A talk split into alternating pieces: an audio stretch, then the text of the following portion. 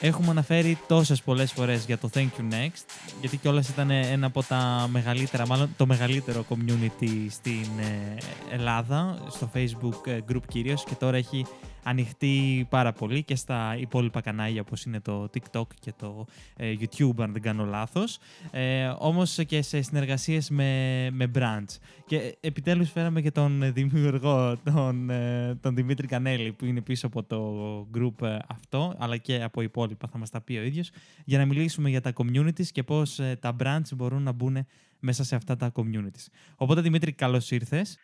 Παιδιά, καλώς σας βρήκα. Ευχαριστώ πάρα πολύ για το invite και νομίζω θα πούμε ωραία πράγματα σήμερα, ε, ειδικά για τα communities, γιατί ε, δεν, ε, δεν, δεν έχει σκαφτεί πολύ αυτό το θέμα στην Ελλάδα, νομίζω. Σωστά, ναι. Και ε, αρχικά λίγο θέλουμε να σε γνωρίσουμε περισσότερο. Πες μας λίγο και πέρα από το Thank You Next και πέρα ότι πώς ξεκίνησε όλο αυτό ε, και ποια άλλα groups ε, ήταν δικό σου, δικό σου παιδί, δικό ναι. σου δημιούργημα; Και γενικά για την πορεία σου μέχρι, μέχρι σήμερα στο χώρο digital. Λοιπόν, ε, θα ξεκινήσω από την αρχή γιατί είναι λίγο περίεργη η ιστορία μου. Δεν, ε, εγώ δεν έχω ρίζες marketing διαφήμισης που έχει νομίζω το 90% στο χώρο digital. Σαν εμάς. Ναι. Πληροφορική ε, ε, ναι, εγώ η ιστορία μου ξεκινάει πληροφορική, συγκεκριμένα πληροφορική ΑΣΟΕ. Ε, έχω τελειώσει το ΟΠΑ προγραμματιστής. Δεν ήθελα να κάνω κάτι άλλο στη ζωή μου. Δηλαδή, σκεφτείτε ότι έκανα προγραμματισμό από τρίτη δημοτικού, ας πούμε. Okay. Ε, basic, Java, μετά πέρασα σε, στη σχολή, πάλι Java πάρα πολύ εκεί. Ε, δούλεψα κάποια χρόνια ως backend developer. Ε, παράλληλα όμως, είχα πάρα πολύ active social media και κυρίως ένα ιδιαίτερα active Twitter. Μιλάμε τώρα περίπου για το 12-13. Ε, σκεφτείτε ότι πρέπει να ήμουν top 10 Twitter account στη χώρα. Είχα ας πούμε 28-30 followers για Ελλάδα που ήταν εξωφρενικό νούμερο. Ναι. Ε, και επειδή ασχολιόμουν τόσο πολύ με το Twitter, ε, κάποια στιγμή είχα και κάποια θέματα στην εταιρεία που ήμουν ως developer. Ε, μου πρότεινε ένας γνωστός να δοκιμάσω social media manager ας πούμε σε ένα agency ε, και του είπα why not; Ξέρεις, δεν ξέρω από αυτό. Προφανώς είναι ένα τεράστιο pivot στην καριέρα μου. Σκέψου τώρα ένα παιδί το οποίο έλεγε μέρα νύχτα ότι εγώ θα γίνω developer και μόνο αυτό με νοιάζει και δεν με νοιάζει τίποτα άλλο. Ξαφνικά να καταραίουν όλα γύρω του και να λέει: mm. Μάλλον τελικά δεν θα κάνω αυτό που έχω Μάλλον θα κάνω κάτι άλλο. Ε, και πιάνοντας δουλειά ως social media manager σε agency στην ελληνική αγορά, άρχισα να συνειδητοποιώ δύο πράγματα. Ε, πρώτον, πόσο boring είναι τα agencies γενικά, ρε παιδί μου. Ε, ναι.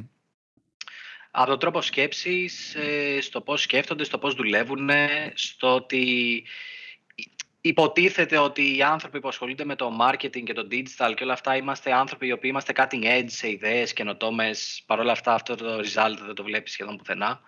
Ε, οπότε ξέρεις, άρχισαν λίγο να μου κάνουν εντύπωση αυτά ε, και κυρίως μου έκανε εντύπωση πώς ε, είναι εκτός από τον πυρήνα του ίντερνετ. Πολύ εκτός. Δηλαδή, σήμερα το ίντερνετ συζητάει μόνο για Johnny Depp και Amber Heard. mm όλη η Αμερική κάνει memes με αυτά.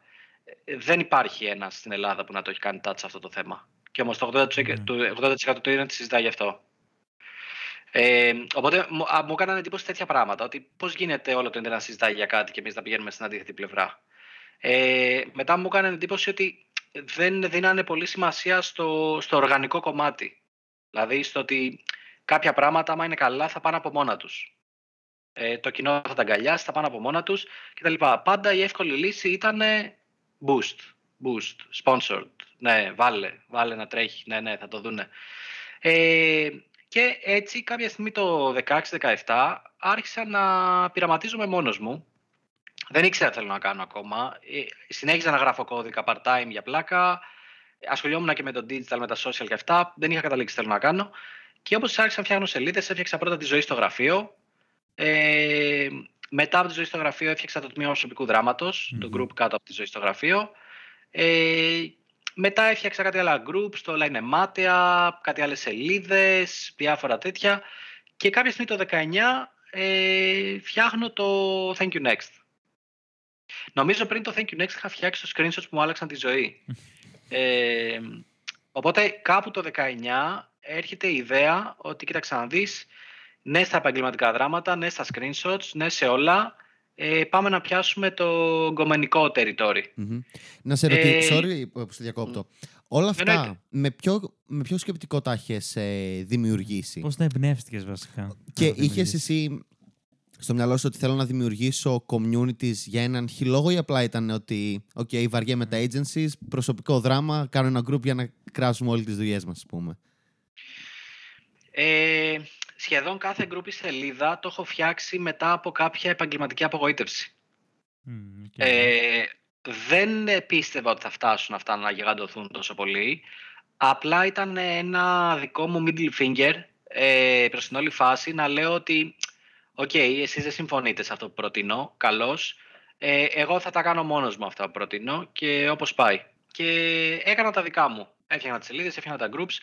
Συγκεκριμένα η ζωή στο γραφείο που ήταν η πρώτη σελίδα ε, ήταν η σελίδα που είχα φτιάξει για να, για να κράζω εντός εισαγωγικών το way of working στην εταιρεία εκεί που είχα πάει σε αυτό το agency. Ε, μετά το τμήμα προσωπικού δράματος έγινε γιατί είχα παρακολουθήσει ένα F8 conference και είχε βγει ο Zuck, ξέρω εγώ, το 16-17 και είχε πει The future of Facebook is groups, ξέρω εγώ. Ε, κάντε όλοι groups. Τότε τα groups ήταν σε μια απαρχαιωμένη κατάσταση, έτσι. Δεν ήταν ναι. αυτό που είναι τώρα, που έχουν εργαλεία από πίσω, insights. Ναι, ναι, Τότε τα groups ήταν ξεχασμένα στο sidebar του Facebook. Ε, δηλαδή ήθελε αγώνα για να τα βρεις. Ε, και λέω εγώ, OK, για να λέει αυτός εδώ πέρα ότι το μέλλον είναι group, ας κάνουμε ένα group να δοκιμάσουμε πώς θα πάει. Κάνω το τμήμα προσωπικού δράματος και όντως πήγαινε τρένο σε φάση, ξεπέρναγε και τη σελίδα, ξεπέρναγε τα πάντα. Και παιδιά το κυριότερο, τα communities είναι user-generated. Ναι. Δεν χρειάζεται να είσαι από πάνω να παράγεις content, memes, original content και αυτό δεν πήγε καλά και θα κάνω κάτι καλύτερο Όμως... και άνοιξε το... Δεν ναι. χρειάζεται να κάνει κάποιος το kick-off, να κάνει κάποιος στην αρχή για, για να αρχίσει ο κόσμος να μπει στο κλίμα και να ανεβάζει περιεχόμενο. Ε, ναι, OK, okay, είναι το πιο δύσκολο κομμάτι του group η αρχή. Να μπουν μέσα τα μέλη, να μεγαλώσεις και αυτά. Αλλά να σου πω κάτι έτσι, όπως είναι πλέον το format των groups. Ε, ξέρεις, όταν ένα format υποστηρίζεται πάρα πολύ από την πλατφόρμα, θα κάνει growth αναγκαστικά. True. Δηλαδή, έχω δει πολλοί σάπια groups τα οποία έχουν φτάσει 10k για πλάκα. Γιατί είναι, είναι το format, ρε φίλε. Δεν είναι ότι είναι το content. Είναι ότι από τη στιγμή που το, το Facebook έχει πει ότι ξέρεις κάτι, εγώ στο feed θα δείχνω groups, γιατί αυτό κάνει. Δηλαδή, εμένα ναι, μου βγαίνουν ναι, όλα ναι. τα groups που είμαι. Ε, ακόμα και το χειρότερο group του κόσμου να κάνεις. Ψέματα. Το χειρότερο group του κόσμου το έκανα μετά το Thank You Next και πήγε άπατο. Άμα κάνεις το δεύτερο χειρότερο group του κόσμου, θα πάει καλά. Οπότε φτιάχτηκε μετά το Thank You Next το 19.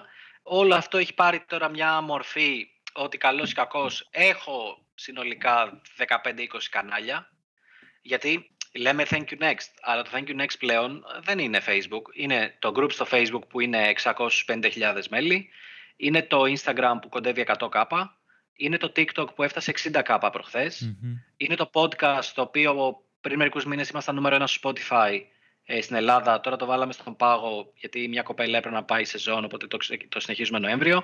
Αντίστοιχα ζωή στο γραφείο έχει Instagram, ε, δηλαδή είναι, μπορεί να νομίζουμε ότι είναι μονόπλευρα τα assets, αλλά δεν είναι μονόπλευρα γιατί ε, πλέον έχει φτιαχτεί ένα πολύ μεγάλο οικοσύστημα τριγύρω που μπορείς να παίξεις μπάλα. Σωστά. Θες να μας πεις και λίγα πράγματα για την Imperius; Ε, λοιπόν, παιδιά, η Imperius είναι ε, το παιδί μου, το όνειρό μου. Ε, γιατί, γιατί είναι μια παιδική χαρά. Δεν, ε, δεν νομίζω ότι περισσότερο το structure θυμίζει παιδική χαρά παρά εταιρεία. Ε, το έχω χωρίσει σε τρεις πυλώνες. Ο πρώτος πυλώνας είναι όλο το own content, όλα τα groups που συζητήσαμε, σελίδες, όλα αυτά που μου ανήκουν και σε όλα αυτά που παρέχουμε placements για τα brands να διαφημιστούν, να κάνουν memes, να, κάνουν, να νιώσουν λίγο να κάνουν κάτι πιο fresh, ρε παιδί μου, από τα τετριμένα. Ε, το νούμερο δύο είναι τα products.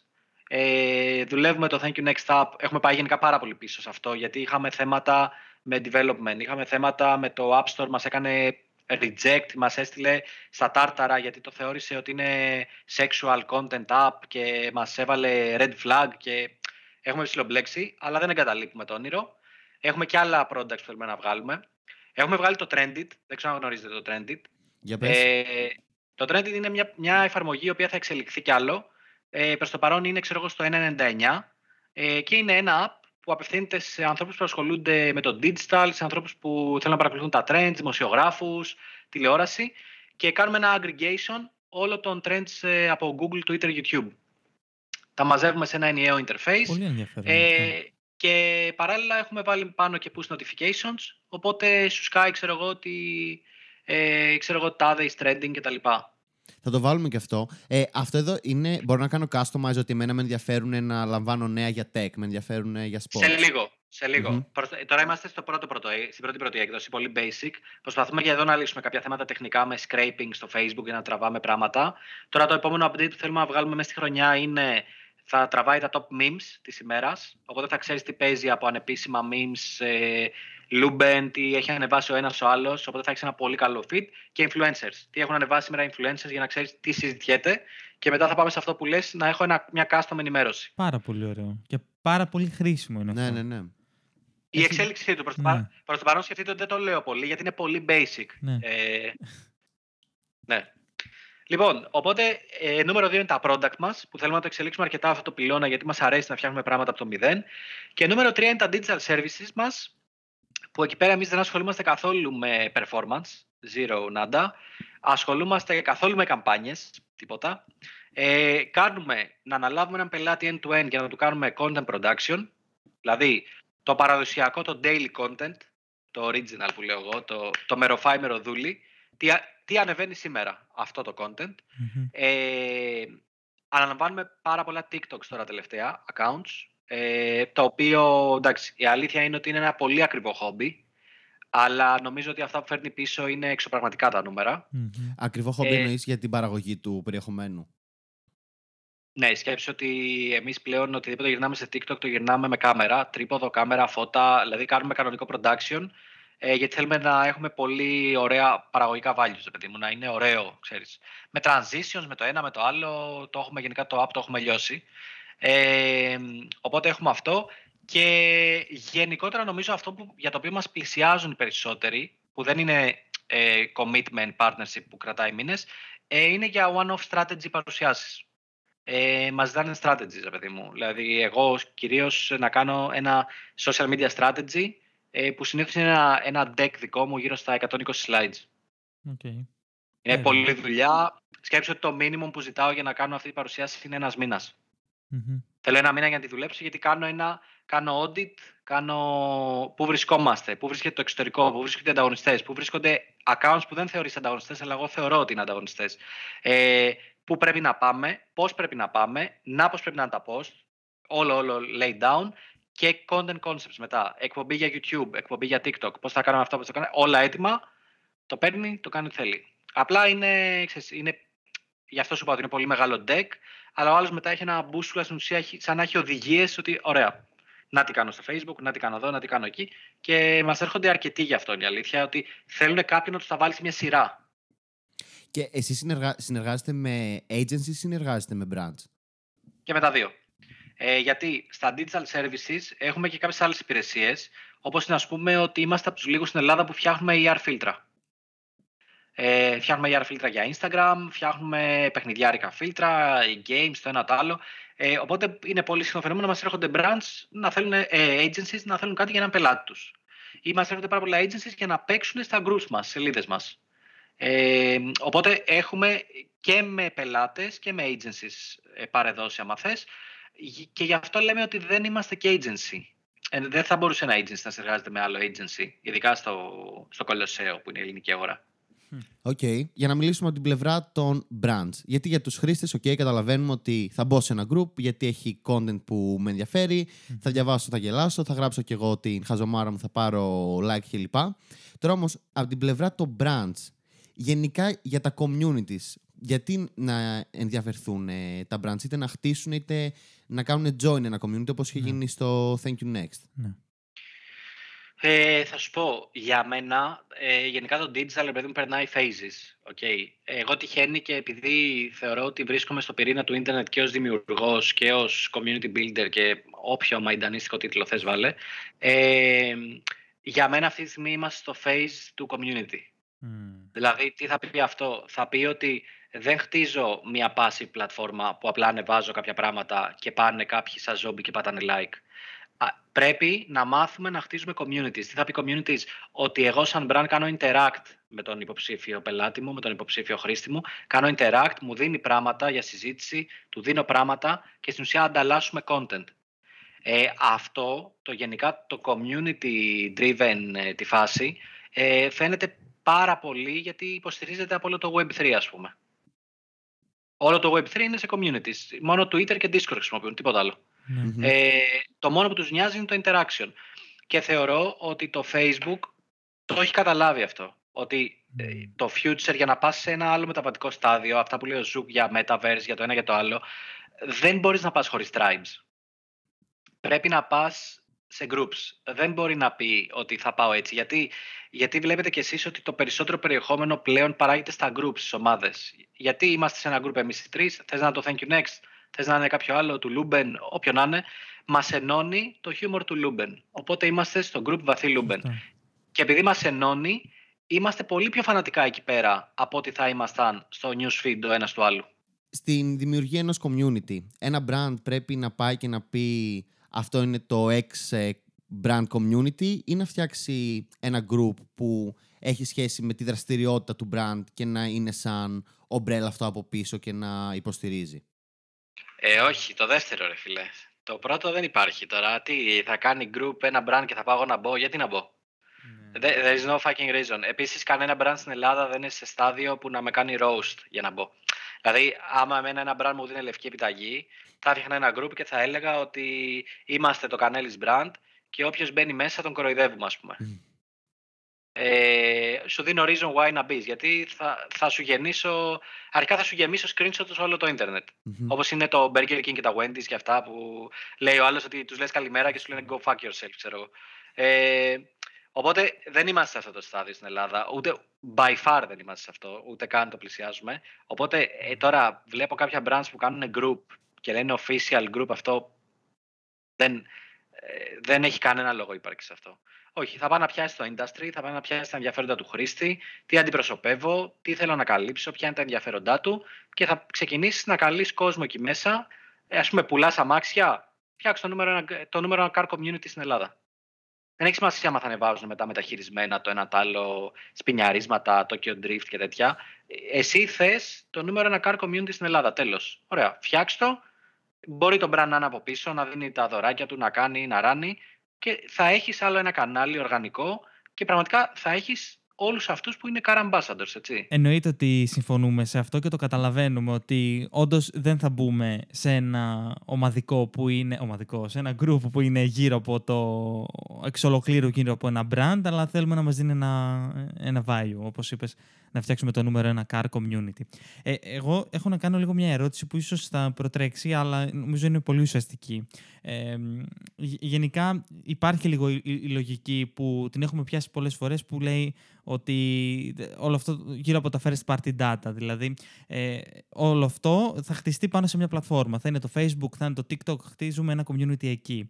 Ε, αυτό θέλω και λίγο το, δικιά, το δικό σου experience από όλα αυτά τα groups που έχεις κάνει και με την ομάδα σου. Ότι πώς όμως αυτούς τους χρήστες μετά προσπαθείς να τους δώσεις ένα call to action, τι προσπαθείς να τους δώσεις ώστε ε, να συλλέξεις first party data και μετά να τα εκμεταλλευτείτε ας πούμε με το app που έχουμε δει ότι κάνετε τώρα. Ναι, αυτό θα ήθελα να ρωτήσω. Θα σου πω, δεν, ε, αυτός σκοπός δεν είναι η συλλογή των data.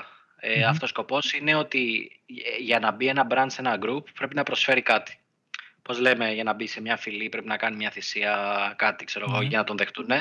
Για μένα για να μπει ένα brand σε ένα group και να καρποθεί άμα θες το visibility, το awareness, τη μαζικότητα του group πρέπει να προσφέρει κάτι. Γι' αυτό και 9 στις 10 συνεργασίες που γίνονται με το Thank You Next ζητάμε από τα brands να δώσουν κάτι ε, στον author του post.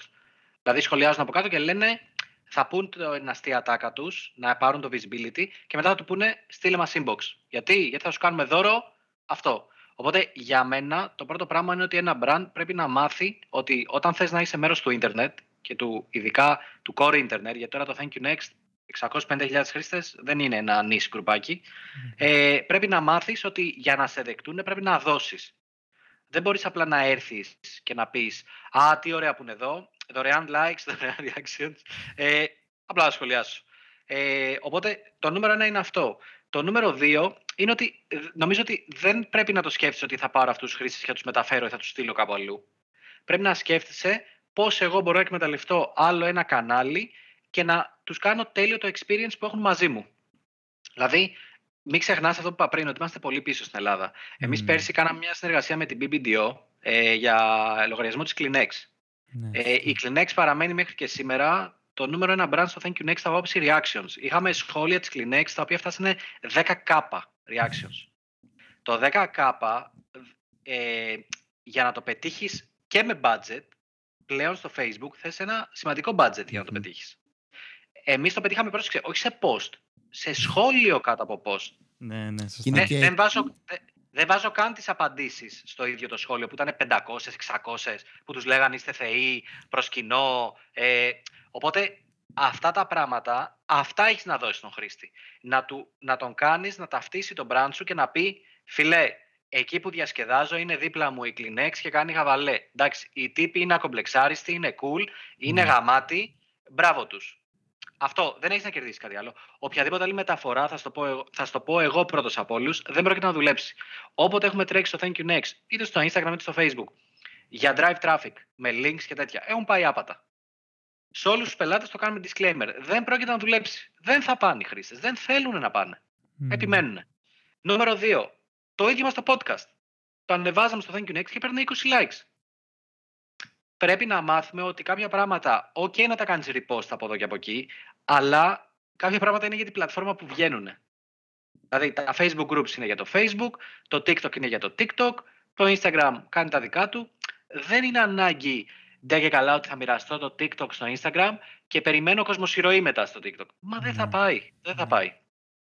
Οπότε, για να σου απαντήσω σε μια πρόταση, αυτό που θες να κάνεις είναι το ultimate experience για ένα χρήστη.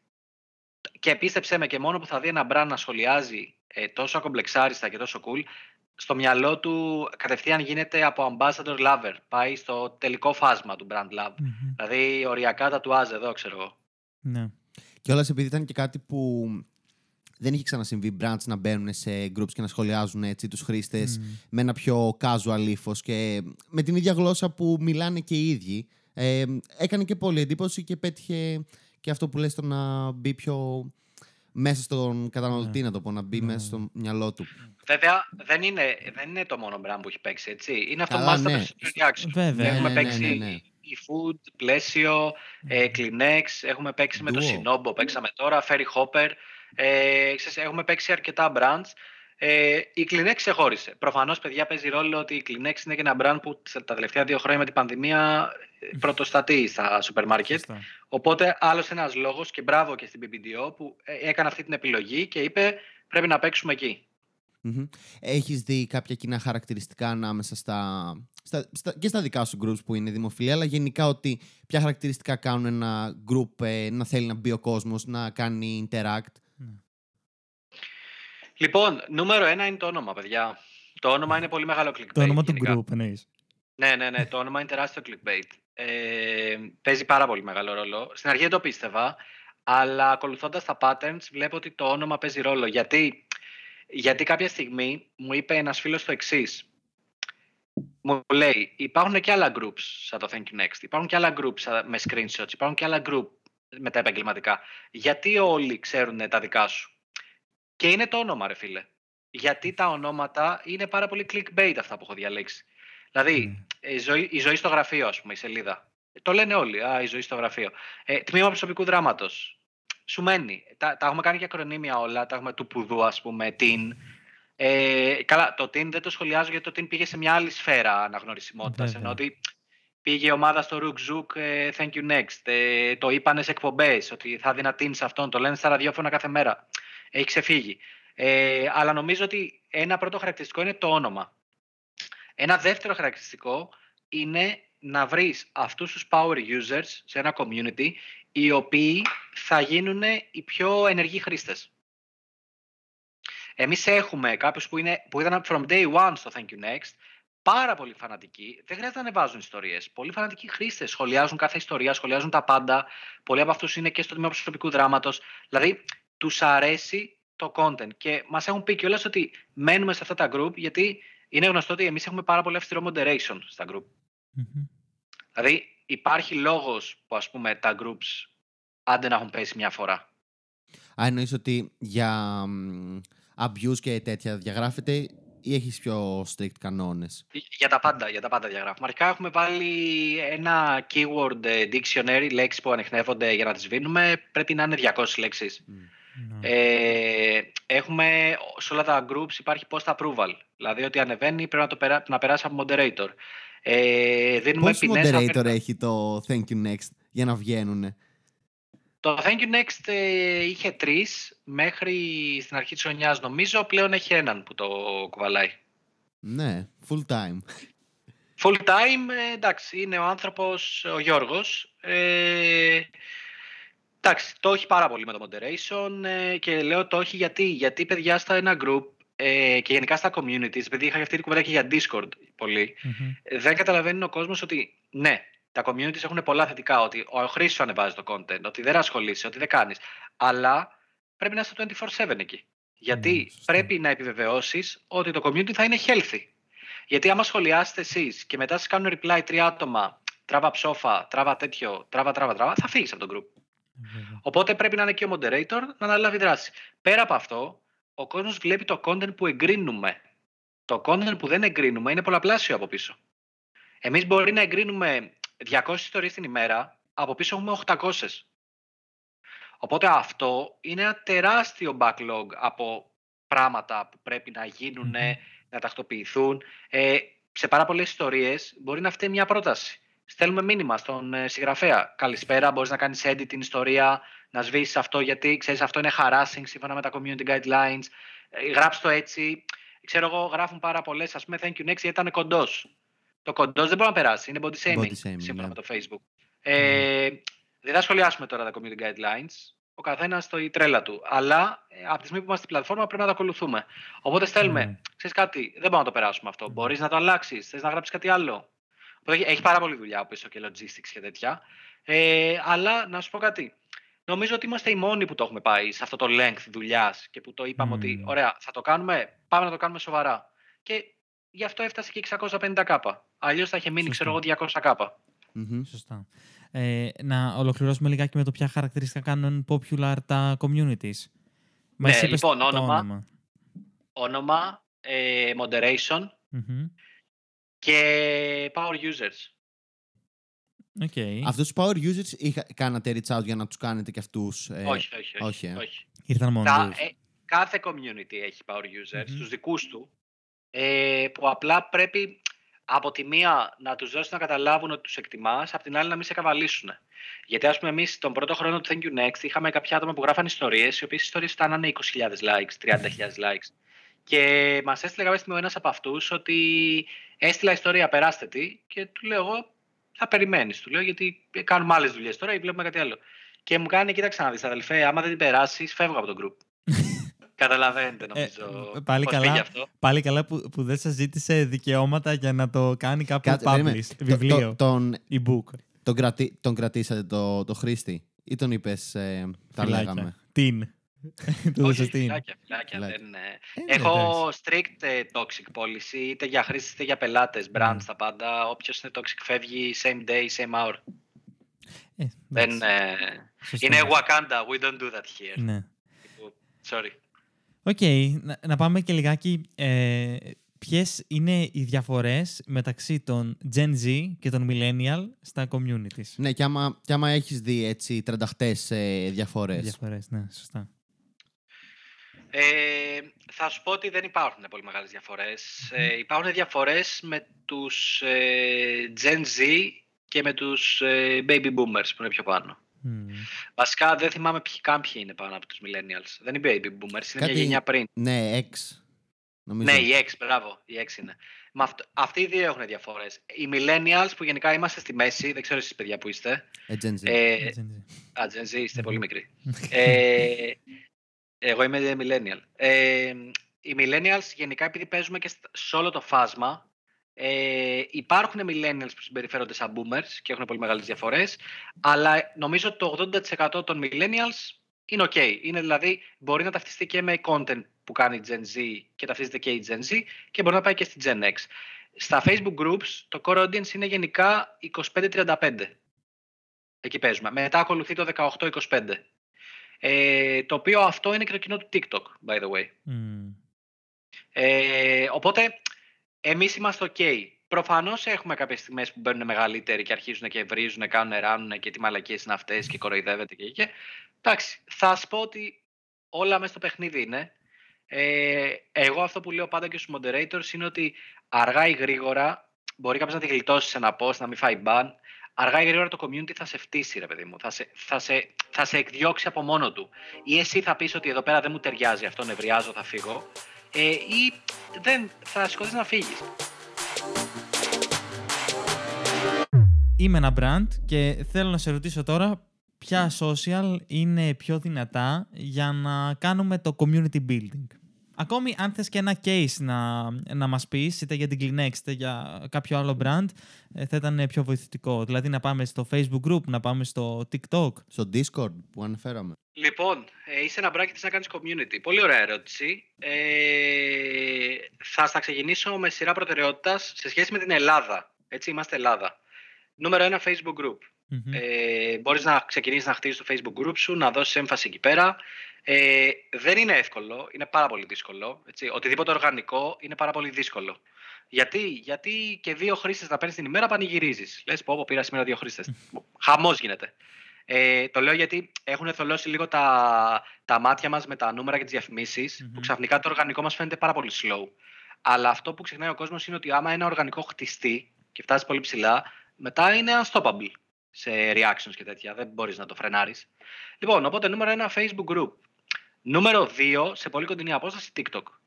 Για μένα το TikTok διόρθωσε ό,τι κακό είχαν τα social media στο οργανικό κομμάτι. Ε, θεωρώ ότι οι τύποι από πίσω, οι product managers και αυτοί είναι ιδιοφυΐες όλοι. Δεν, ε, τέτοια ενσυναίσθηση για social media δεν έχω ξαναδεί στη ζωή μου. Ε, το TikTok για μένα αυτή τη στιγμή είναι η πιο ζωντανή, κυριολεκτικά ζωντανή πλατφόρμα που υπάρχει. Ε, οποιοδήποτε brand δεν είναι στο TikTok είναι loser. Δεν, ε, δεν, δεν υπάρχει μέτρο σύγκρισης. Δεν, δεν. Ε, αρχικά αυτή τη στιγμή το TikTok μοιράζει views. Δεν, ανεβάζει ένα βίντεο με 0 followers και παίρνει 2.000 views. Τι συζητάμε τώρα. Ε, ε, Μας έβγαλε από το αδιέξοδο του Instagram ότι άμα ξεκινήσω νέο Instagram account πρέπει να περάσει μια δεκαετία να γεράσω. Ε, Τιτανικό, it has been 84 years για να φτάσω, ξέρω εγώ, followers. Ε, και μας πήγε σε μια λογική ότι κοίταξε να δεις, φιλέ, κάνεις καλό content. Έλα εδώ και απέδειξε το. Άμα κάνεις καλό content, θα πάρεις τα views και τους followers. Τέλος. Τι πιο απλό και αξιοκρατικό από αυτό. Ε, οπότε νούμερο 2 TikTok και νούμερο 3 Discord που για μένα Discord είναι το μέλλον. Δεν, ε, η πλατφόρμα είναι, είναι σάλαμη κύματος. Ε, εμείς έχουμε στήσει και Discord Thank You Next ε, community. Ε, θεωρώ ότι το customization που έχει το Discord πάνω για να κάνεις πράγματα και όντως να περηφανεύεσαι ότι έχεις community και του δίνω πράγματα είναι σε άλλα επίπεδα. Σκεφτείτε ότι εμείς στο Thank You Next είχαμε κάνει Discord και για τον Bachelor, ε, πολύ μετά. Ε, σκεφτείτε ότι στο Discord Thank You Next στην ουσία γράφεις και λεβελάρεις. Οπότε όσο λεβελάρεις ξεκλειδώνεις άλλους ρόλους. Όσο ξεκλειδώνεις άλλους ρόλους παίρνεις άλλα perks, άλλα giveaways. Ε, τώρα θα βγάλουμε merch μάλλον. Ξέρω εγώ, όποιος έχει ξεκλειδώσει τον τάδε ρόλο θα έχει δωρεάν hoodies, δωρεάν τέτοια Thank You Next.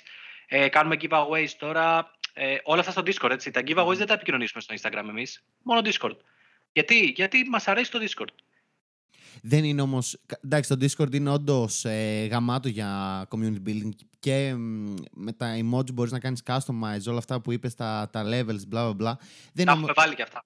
Δεν είναι όμως ε, για πιο gamers, users, που έχουν ήδη μια εμπειρία από όλα αυτά, ενώ ένας ε, casual χρήστης ναι. θα μπορέσει να ανταπεξέλθει σε αυτό το περιβάλλον, πιστεύεις; Το Discord ξεκίνησε ως η απόλυτη gaming πλατφόρμα και μόλις είδανε τι συμβαίνει ε, με τα NFT, το γυρίσανε σε full community platform.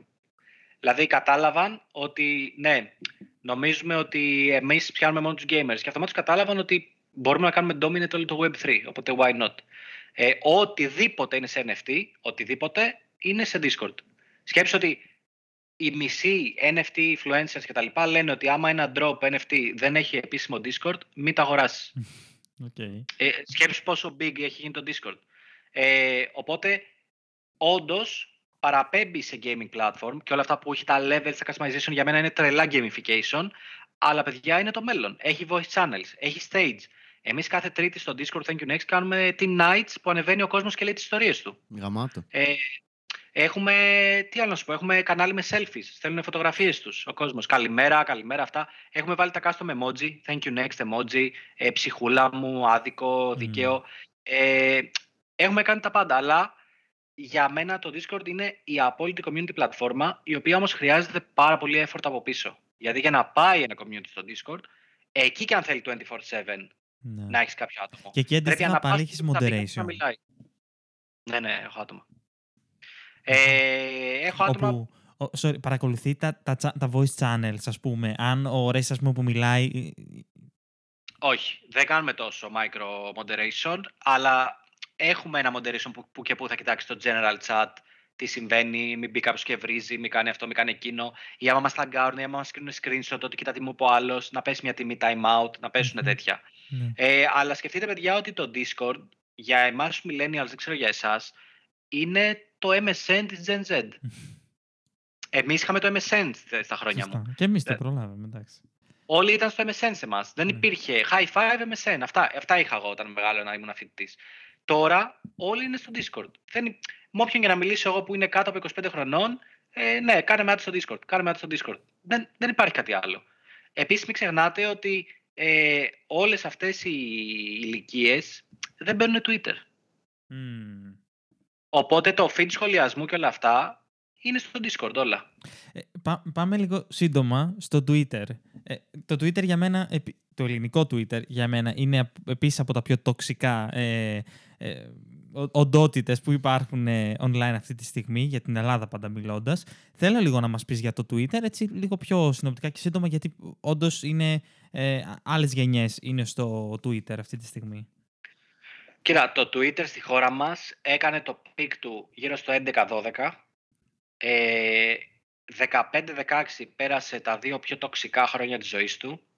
Πιο τοξικά, δηλαδή σκέψου ότι εγώ έγραφα τώρα, σχολίαζα πολιτικό tweet και βρε, βρέθηκα φακελωμένος ότι είμαι σε payroll ε, μισθοδοσίας πολιτικού κόμματος. Ε, μιλάμε για τέτοιο toxicity, ε, όποια, από όποια πλευρά και αν ανέφερες, έτσι. Ε, οπότε ε, το Twitter έχει πεθάνει στην Ελλάδα, δεν υπάρχει. Μου είπαν πρόσφατα ότι έχει γύρω στους 700.000 χρήστες. Ε, το TikTok, ξέρω εγώ, πλησιάζει 4 εκατομμύρια στη χώρα μας. Μμμ. Ποιο- ποιο twi- δεν υπάρχει Twitter, δεν υπάρχει. Το Twitter υπάρχει για τρία industries. Για το πολιτικό industry, για το δημοσιογραφικό και για το τηλεοπτικό. Εγώ, ας πούμε, που έχω πελάτες ένα τηλεοπτικό κανάλι, όντως το Twitter είναι πολύ πάνω στις προτεραιότητες μας, γιατί θέλουμε εκπομπές πάντα να κάνουν trending το Μμμ. hashtag και ο κόσμος να ασχολείται. Αλλά όταν βλέπω από άλλα industries άσχετα που έχουν Twitter accounts και κάνουν και λέ, μου λένε να ανεβάσουμε το Twitter, δεν έχει νόημα. Ε, δεν έχει νόημα στη χώρα μας, έτσι. Μίλαγα προχθές με μια startup Web3 που είναι Έλληνες τα παιδιά ε, και πρώτο, πρώτο είναι το Twitter. Έχουμε παρατήσει Facebook και Instagram και ασχολούμαστε με Twitter. Οπότε έχει να κάνει με το τι θες να πετύχεις. Αλλά γενικά στη χώρα μας δεν, δεν είναι η πλατφόρμα που έπιασε Ναι. και περιμένω αυτή τη στιγμή να δω ποιον δρόμο θα πάρει το Reddit στην Ελλάδα. Μμμ. Γιατί έχει κάνει, ένα, έχει κάνει ένα peak, έχει φτιαχτεί ένα community εκεί πέρα. Παραδόξως υπερβολικά φιλελέ το community που έχει φτιαχτεί εκεί. Ε, και περιμένω να δω αν αυτό το community θα διατηρηθεί μόνο του και θα είναι α- απλά αυτοί οι 20 νοματέοι που γράφουν ή θα κάνει ένα open up να ανοίξει να, να, να Οκ. μαζέψει κόσμο. Ε, Twitter επί Elon Musk; Κοίτα, στον απόπατο που έχει φτάσει στο Twitter, μόνο καλύτερα μπορεί να πάει. Ε, και εγώ αυτής της άποψης είμαι. Δεν ξέρω, ειδικά στο Nation γιατί τρελαίνονται ότι θα πάει κατά διαόλου, αλλά και εγώ αυτής της άποψης είμαι. Δεν, ε, δεν έχω visibility στο group για να Οκ. δω τα, τις θεωρίες που γράφουν. Ε, απλά θα σου πω ότι ο, κοίτα, ο Elon Musk πρέπει, κα- κάποιοι, ρε παιδί μου, πρέπει να φτάνεις σε ένα σημείο στη ζωή σου που πρέπει να κάνεις κάποιες παραδοχές Μμμ. και να πεις ότι οκ, υπάρχουν άνθρωποι πιο έξυπνοι από μένα. Μμ. Στην Ελλάδα έχουμε πολύ μεγάλη δυσκολία να το κάνουμε αυτό. να πούμε ότι Μμ. ε, ξέρεις κάτι, οκ, ο Κανέλης είναι πιο έξυπνος από μένα σε ό,τι αφορά τα groups. Ε, ο Elon Musk είναι πιο έξυπνος από μένα γενικά. Ο Bill Gates είναι πιο έξυπνος από μένα γενικά. Γιατί ξέρεις, στην Ελλάδα έχουμε το πολύ εύκολο. Ε, καλά, αυτός ήταν στην Αμερική, γι' αυτό πέτυχε. Ε, καλά, αυτός έκανε αυτό, γι' αυτό πέτυχε. Δεν έχει καμία σημασία. Είναι κάποιοι άνθρωποι που είναι απλά πιο έξυπνοι από εμάς. Λοιπόν, ο Musk, ο άνθρωπος ζει στο 3000. Δεν μπορούμε να κατανοήσουμε τη σκέψη του αυτή Ναι. τη στιγμή.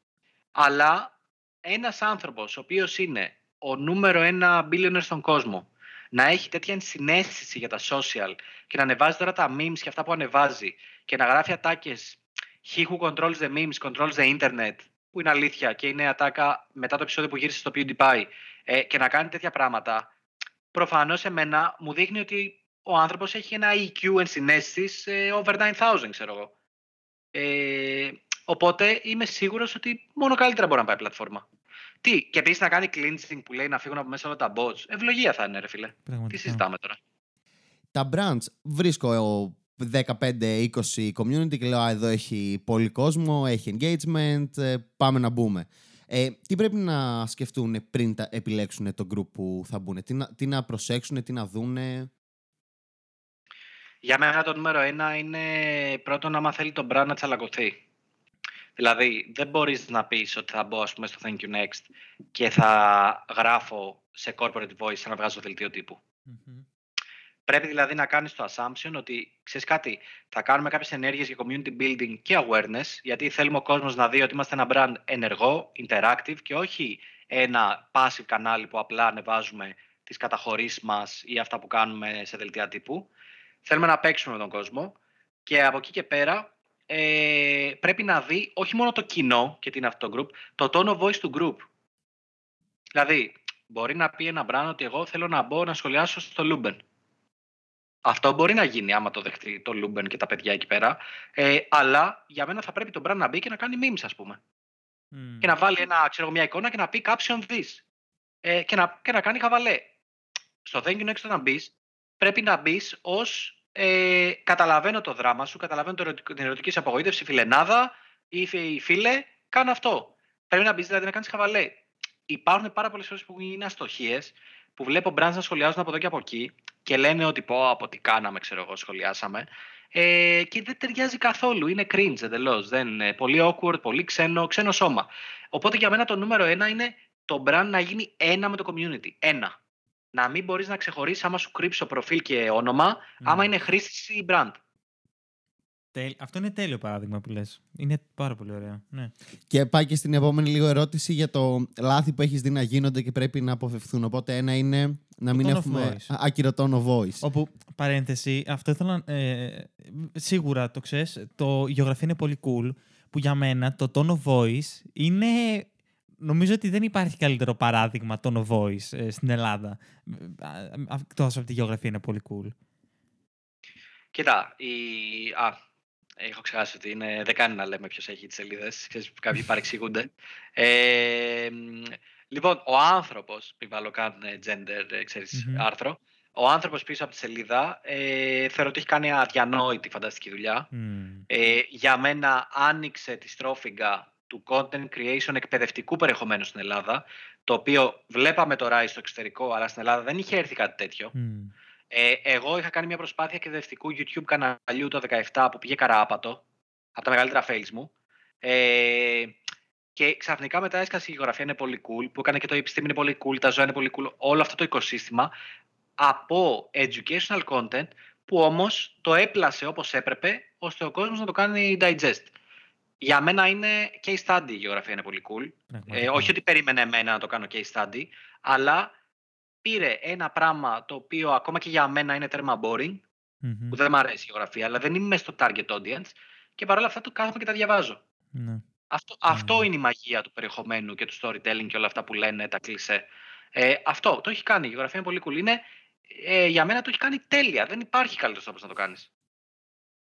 Ναι, όντως μας αρέσει και εμάς full. Ε, και για την ερώτηση, άλλα λάθη που έχεις δει να γίνονται ή που δεν έχεις δει να γίνονται και δεν πρέπει να γίνουν ποτέ αυτά τα λάθη; Κοίτα, για μένα δεν έχω δει πολλά λάθη γιατί. Γιατί στην αγορά που βρισκόμαστε εμείς, που είναι και μικρή αγορά, δεν έχουν ακόμα επενδύσει σοβαρά στο content creation σε unofficial assets. Να σου δώσω ένα παράδειγμα. Στην Αμερική, στη τελευταία σεζόν των Kardashians, για να κάνουν το πρόμο, πήραν ένα αδιανόητο budget και το δώσανε στα πέντε top meme Instagram account της Αμερικής. Mm. Ε, Tank Sinatra και τα λοιπά. Ε, Fuck Jerry και τέτοια. Λοιπόν, εδώ πέρα ο κόσμος, εμάς, μας βλέπει σαν κάτι... Άμα μου περισσέψει budget, θα δώσω κάτι και εκεί. Ξέρεις, σαν κάτι έξτρα. όταν του πηγαίνουμε τα νούμερα και του λέμε, κοίταξε να δεις, εδώ πέρα ένα post στο Thank you next φτάνει σε νεκρά ταχύτητα 200k reach. Σε νεκρά, έτσι. Τύπου, α, δεν πήγε και καλά κιόλας. Όταν πάω τα νούμερα και του λέω, φίλε, για να πετύχεις εσύ 200.000 reach, πληρώνεις μέσα ή πληρώνεις πολύ πιο ακριβά από αυτό που στο δίνω εγώ. Δεν το καταλαβαίνει. Το θε, θεωρεί ότι είμαστε υποδιέστερο πράγμα. Ενώ στην Αμερική όλες αυτά τις σελίδες που έχουν ε, τα Instagram account, οι content creators, το έχουν αγκαλιάσει και τα agencies και όλοι. Ότι, ξέρεις κάτι, μπορώ να παίζω επίσημα, μπορώ να παίζω ανεπίσημα. Cool. Εδώ στην Ελλάδα ακόμα δεν έχουμε πάει εκεί. Έχουμε κάποια brand που κάνουν πραγματάκια. Νομίζω σε αυτό το τομέα το eFood έχει πρωτοστατήσει πρώτα απ' όλα. Ε, βέβαια, ναι. Και που το έχει στο γραμματιστεί Twitter. πάρα πολύ. Και στο Twitter και στο παίζει Twitter. ωραία. Ναι, και μπράβο τους. Ε, αλλά από εκεί και πέρα, ξέρεις, θα περίμενα να δω πολύ περισσότερη δράση. Και δεν λέω μόνο για, για εμάς, έτσι, για content creators, λέω για influencers. Μμμ. Λέω για concepts influencers που είναι ραμμένα πάνω τους και όχι... Ε, ναι, το καλύτερο νερό που υπάρχει, ξέρω εγώ. Αυτά τα καραστημένα. Δηλαδή, γενικότερα, εγώ αυτό που μου λείπει, που σε γενικότερο πλαίσιο για να σου απαντήσω το θεωρώ λάθος που, μου- που δεν γίνεται, είναι ότι θα ήθελα περισσότερο να βλέπω να επενδύσουν, να φύγει ένα budget από μηντιακά πράγματα και full on διαφήμιση, διαφήμιση, διαφήμιση, να πάει σε content creation διαφορετικό. Σε content creation το οποίο θα επιβιώσει μόνο του. Θα πάρει views, θα πάρει likes, θα πάρει reactions, ο κόσμος θα τα αγκαλιάσει περισσότερο. Κάπου, γενικά κάπου όπα με το, με το performance. Έτσι, αυτό είναι. Λοιπόν, όλα τα links για Δημήτρη Κανέλη και την Imperius θα τα βρούμε στο businessundercover.gr. Δημήτρη, σε ευχαριστούμε λοιπόν πάρα πολύ. businessundercover.gr κάνετε εγγραφή στο BU Community και παίρνετε ένα δωράκι απευθείας την digital εργαλειοθήκη του Business Undercover με έτσι πάρα πολλά ωραία εργαλεία ε, για να κάνετε το project management, ε, τα social media σας και επίσης buplus.gr, εκεί κάνετε εγγραφή στο ε, Patreon account μας, στηρίζετε το Business Undercover και αποκτάτε πρόσβαση σε κάποια ε, επιπλέον ε, αποκλειστικά μάλλον αποσπάσματα όπως θα γράψουμε τώρα με τον Δημήτρη. Ευχαριστούμε πολύ. Τα λέμε την επόμενη Τρίτη με ένα νέο επεισόδιο.